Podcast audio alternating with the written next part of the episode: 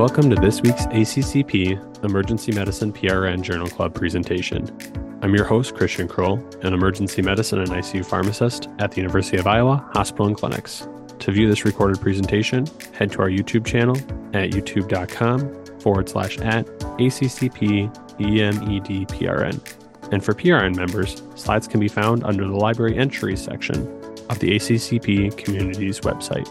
The STREAM 2 study was published in August of this year and is titled Half Dose Tenecteplase or Primary Percutaneous Coronary Intervention in Older Patients with ST Segment Elevation Myocardial Infarction, a randomized open label trial. Authors sought to answer the question Is half dose tenecteplase an effective and safe pharmacoinvasive treatment in older patients with STEMI presenting within three hours of symptom onset who are unable to undergo primary PCI within one hour. The Joint American College of Cardiology Foundation and American Heart Association 2013 guideline for the management of STEMI differentiates patients into two categories those that present to a PCI capable hospital and those that present to a non PCI capable hospital. Initial management for patients presenting to a PCI capable hospital includes sending the patient to the cardiac catheterization lab for primary PCI with a goal first medical contact to device time of less than or equal to 90 minutes. Adjunct agents include aspirin, a P2Y12 loading dose. The options include clopidogrel, prasugrel, or ticagrelor. For clopidogrel in particular, patients greater than 75 years of age should not receive a loading dose. And patients also receive additional anticoagulation with either unfractionated heparin or bivalirudin. And the unfractionated heparin IV bolus is preferred, but bivalirudin is an additional option. Initial management for patients presenting to a non PCI capable hospital is dependent on whether or not a patient is anticipated to be able to receive primary PCI within 120 minutes. If the anticipated time to PCI from first medical contact is less than or equal to 120 minutes, the patient is transferred to a PCI capable hospital for primary PCI. If the anticipated time to PCI is greater than 120 minutes, then a fibrinolytic should be administered within 30 minutes of arrival with additional adjunct agents, including aspirin, a clopidogrel loading dose, and anticoagulation with either unfractionated heparin, low molecular weight heparin, or fondaparinux. For low molecular weight heparin in particular, I did want to highlight on the dosing regimen for patients as this will come up later in the presentation. Patients less than 75 years of age receive a 30 milligram IV bolus, followed in 15 minutes by a 1 milligram per kilogram subcutaneous injection every 12 hours. Patients greater than or equal to 75 years of age do not receive an IV bolus, but will receive 0.75 milligrams per kilogram subcutaneously injected every 12 hours. The European Society of Cardiology came out with newer, more recent guidelines in 2023 for the management of acute coronary syndromes. These guidelines also differentiate patients based off of presentation to either a PCI capable hospital or a non PCI capable hospital. Initial management for patients presenting to a PCI capable hospital includes sending the patient to the cardiac catheterization lab for primary PCI with the aim of less than 60 minutes to wire crossing. Wire crossing is defined as the crossing of the infarct related artery with the catheterization wire. Adjunct agents include aspirin, a prasugrel or ticagrelor loading dose, and anticoagulation with unfractionated heparin, low molecular weight heparin, or bivalirudin. Note that these guidelines recommend prasugrel or ticagrelor over clopidogrel due to clopidogrel being found to be less effective and produces a more variable platelet inhibition. Additionally, unfractionated heparin is the preferred anticoagulation option. Similarly to the ACCF AHA guidelines, initial management for patients presenting to a non PCI capable hospital is dependent on whether or not a patient is anticipated to be able to receive primary PCI within 120 minutes. If PCI is possible in 120 minutes, the preferred treatment is primary PCI. If PCI is not possible in 120 minutes, the patient should still be immediately transferred to a PCI capable hospital, but should also receive fibrinolysis. Adjunct agents include aspirin, a clopidogrel loading dose, and anticoagulation with low molecular weight heparin. Low molecular weight heparin was associated with a reduction in the risk of death and reinfarction at 30 days when compared with a weight adjusted unfractionated heparin dose but its use does come with the cost of a significant increase in non cerebral bleeding complications. Listed here are the two most commonly seen fibrinolytics in the US. There are tenecteplase or TNK and alteplase or TPA. Both fibrinolytics are dosed on patient weight, and TNK is given as an intravenous push and has a greater fibrin specificity, whereas TPA is given as a bolus followed by a more complex multi step infusion and has lower specificity for fibrin. For TNK specifically, the ESC recommends reducing to half dose in patients greater than or equal to 75 years of age. However, the ACCF AHA guidelines do not contain this recommendation. Listed here are the absolute and relative contraindications to fibrinolysis as outlined by the ACCF AHA guidelines. The ESC contraindications to fibrinolytic therapy are very similar to these. But in general, the majority of the contraindications are things that would place the patient at an increased risk of bleed. And many of these are standard contraindications to fibrinolytic therapy and also translate to use in acute ischemic stroke. Going into our previous literature, the first trial is the ASSENT 4 trial, and this was a multi center randomized trial that was published in 2006. Patients were randomized to either PCI or PCI preceded by administration of full dose TNK. All patients also received aspirin and a single IV bolus of unfractionated heparin. And if a stent was deployed, patients also received a clopidogrel loading dose as soon as possible. The total stroke in hospital occur- occurred more often in the TNK PCI group, as did intracranial hemorrhage. 1% of patients in the TNK plus PCI group and 0% of patients in the PCI group experienced intracranial hemorrhage, which was statistically significant. 25.3% of patients in the TNK plus PCI group and, one, and 19% in the PCI group experienced minor in hospital bleeding complications, which was also statistically significant. This study was terminated early because of an excess of strokes and early thrombotic complications when mandatory routine PCI was undertaken within one to three hours after fibrinolysis, regardless of evidence of successful reperfusion. The average age of patients in this study was around 60.5 years, and 12.2% of total patients were over the age of 75. For the Larson and colleagues study, they published a prospective data analysis in 2012 looking at the safety and efficacy of a pharmacoinvasive reperfusion strategy in rural STEMI patients with expected transfer delays. Patients that presented to a PCI capable hospital or a referral hospital less than 60 miles from a PCI capable hospital underwent primary PCI. Patients that presented to a referral hospital that was greater than or equal to 60 miles from a PCI capable hospital received half dose TNK followed by immediate transfer. This study was one of the first to introduce the idea of using a half dose fibrinolytic. TNK was the most frequently used fibrinolytic, but the choice was based on individual hospital formulary. All patients also received aspirin, clopidogrel, a heparin load and infusion, and a beta blocker. Authors found that patients presenting to PCI hospital treated with primary PCI versus patients that transferred who received fibrinolytic showed no differences in stroke or major bleeding. The average age of patients in this study was around 62 years. And lastly, we have the Stream 1 trial, the Stream 1 trial was an open label, prospective, randomized, parallel group, multi center trial that was published in 2013.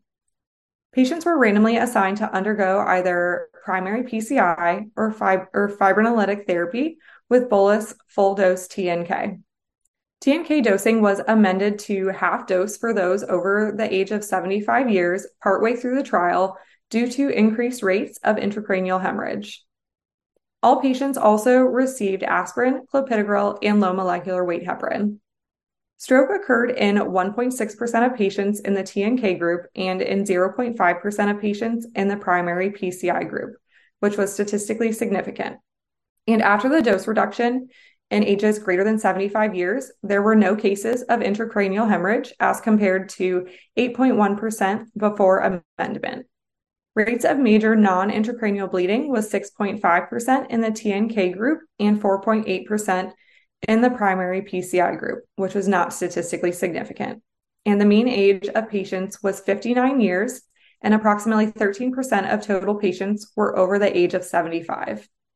Now, to summarize our previous literature before diving into the stream two, the ASSENT 4 trial introduced facilitated PCI with TNK and found that full dose TNK given before planned PCI results in worse outcomes than PCI alone. The Larson and colleagues trial introduced half dose fibrinolysis in rural patients experiencing transfer delays and found that half dose fibrinolysis compared with immediate transfer for PCI may be a safe and effective option.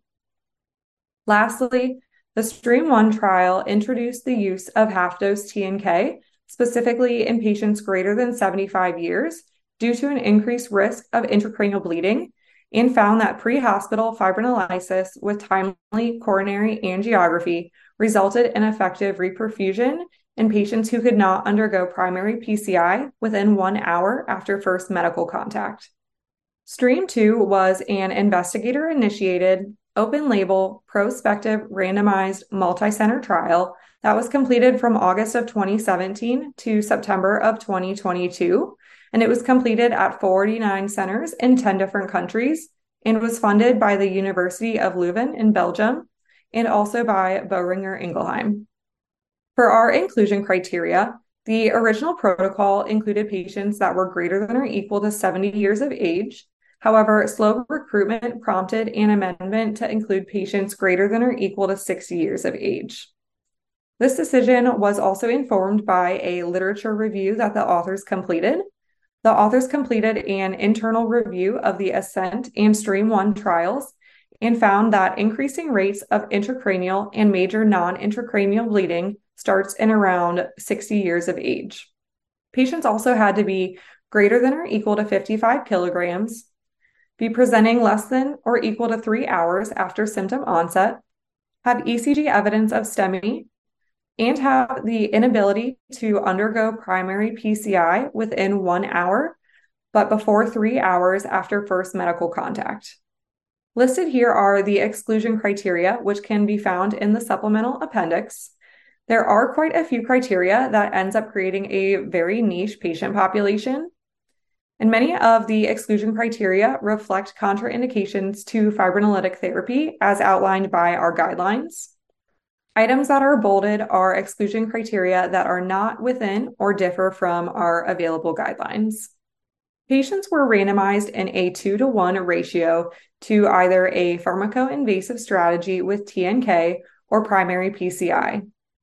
For the TNK group, patients received a half dose weight adjusted bolus of tenecteplase, aspirin 150 to 325 milligrams, all patients received 300 milligrams of clopidogrel, and this was an interesting choice by the authors as both the ACCF AHA and the ESC guidelines do not recommend a clopidogrel load in patients that are over 75 years of age, and around a fourth of the study population was over the age of 75.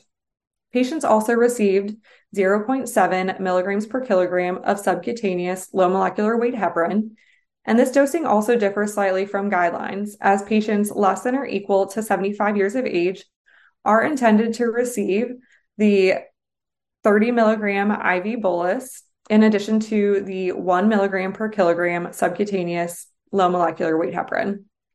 And lastly, rescue PCI was performed if coronary angiography showed failed reperfusion defined as less than 50% ST resolution.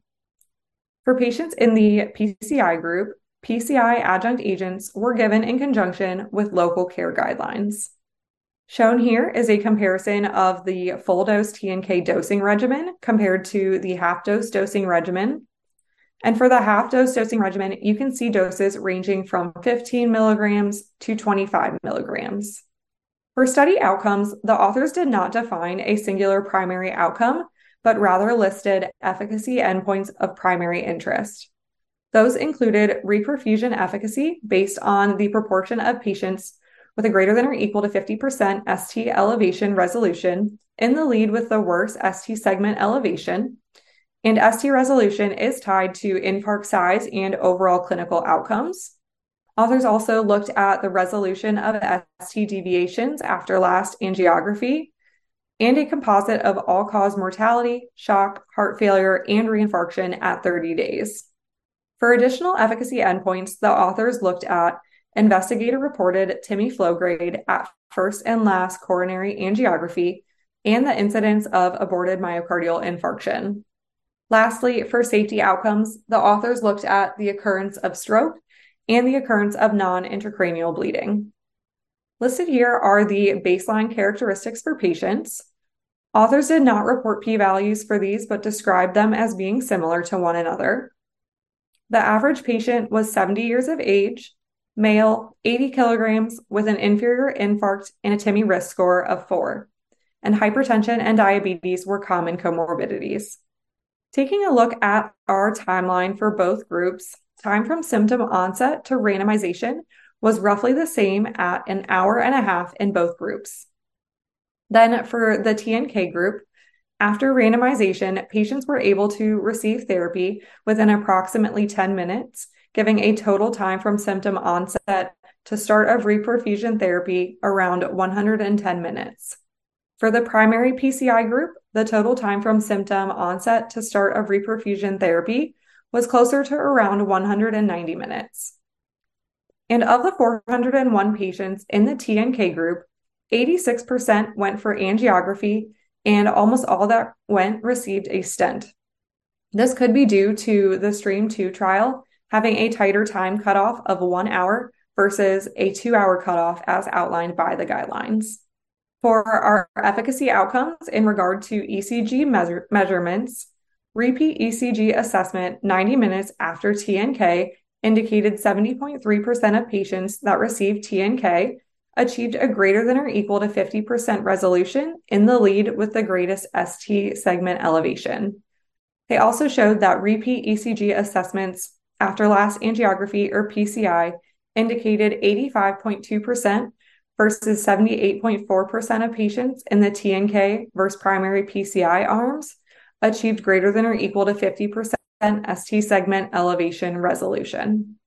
The composite clinical efficacy endpoint of all cause mortality, shock, heart failure, and reinfarction at 30 days occurred in a similar proportion of patients in the TNK and primary PCI group, and the individual components of the composite endpoint were not statistically significant. And the study is not powered to show a difference in clinical events. For a pre specified subgroup analysis, the author stratified patients to receiving TNK in less than one hour, in one to two hours, and in greater than two hours. There was only one significant difference that was found from this analysis in favor of the pharmacoinvasive strategy. There was a lower incidence of the composite endpoint in the TNK group randomly assigned within one hour of symptom onset. And this highlights the idea of the golden window for TNK administration. Looking at patient safety outcomes, Stroke occurred in 2.3% of patients in the TNK group and in 0.5% of patients in the primary PCI group. 1.5% of patients in the TNK group experienced intracranial hemorrhage, of which three were fatal. The three fatal intracranial hemorrhage patients all experienced significant protocol violations. Two patients received excess anticoagulation by receiving both low molecular weight heparin and therapeutic IV unfractionated heparin during rescue PCI. And one patient had uncontrolled hypertension with greater than 180 over 110. Major non intracranial bleeding occurred in 2.3% of patients, and 1.3% in the TNK group, and 1% in the primary PCI group. And blood transfusion rates were the same in both groups. For the author's conclusion, they state that provided contraindications to fibrinolysis are not observed and excess anticoagulation is avoided, a pharmacoinvasive treatment with half dose TNK is an effective reperfusion strategy in older, early presenting patients with STEMI. For the strengths and limitations, strengths included having a large patient population, it being a prospective multicenter study, the groups were well balanced at baseline, and the ECG measures were conducted without knowledge of clinical outcomes. For limitations, this study was not a non inferiority study. There was a large exclusion list, making the study findings difficult to apply to patients not fitting this niche category. It was underpowered. There were major protocol violations. It was an unblinded study. And it used a different timeline in adjunct agent therapy compared to guideline recommended strategies.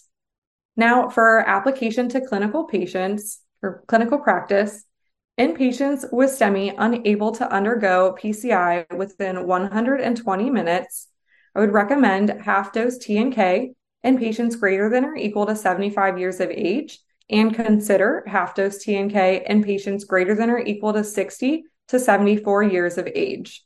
There are three main considerations within this recommendation. First is the time cutoff. Based off of the STREAM 2 trial, authors are recommending if you present to a facility and are unlikely to receive PCI within one hour, you could consider getting TNK during that golden hour time window as a means to facilitate PCI shortly thereafter. However, this is different from clinical guidelines and practice. The ACCF, AHA, and ECS guidelines use the cutoff of 120 minutes. Second is the age cutoff. The age cutoff here is tricky as authors have now looked at three separate age cutoffs for this population 75, 70, and 60. I would recommend half dose TNK in patients greater than or equal to 75 years of age due to alignment with the ESC 2023 guidelines, and I would consider half dose TNK in patients greater than or equal to 60 years of age to 74 years of age due to application of the STREAM 2 trial However, this would be a low certainty consideration. However, even without current studies available not being non inferiority studies, the ASSENT 4 trial found that full dose TNK facilitated PCI was associated with worse outcomes than primary PCI. And both the Larson and colleagues study and Stream 1 study found half dose fibrinolysis to be a potential safe and effective option for older patients that will experience a delay to primary PCI. Additionally, patients that received fibrinolytic therapy should still have access to urgent rescue PCI.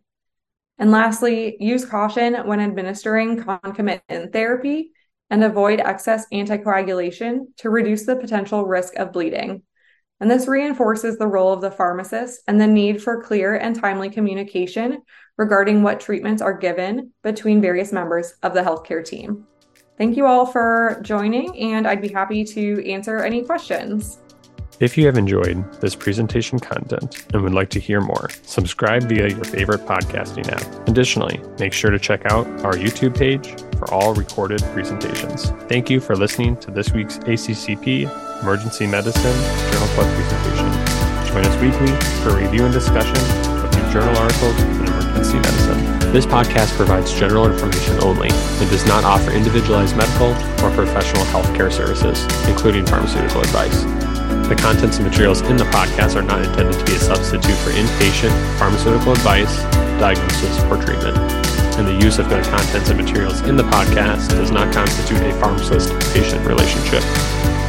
As a result, the information in and materials linked to this podcast are applied at the user or patient's own risk. Users or patients should consult their physician or personal healthcare professional. The user or patient should not ignore or delay seeking care because of something they heard on this podcast. In case of an emergency, the user or patient should contact their physician, call 911, or go to the nearest medical emergency facility. The views and statements expressed on this podcast are those of the host and guest and should not be interpreted to reflect the official position or policy of ACCP or the Emergency Medicine PRN.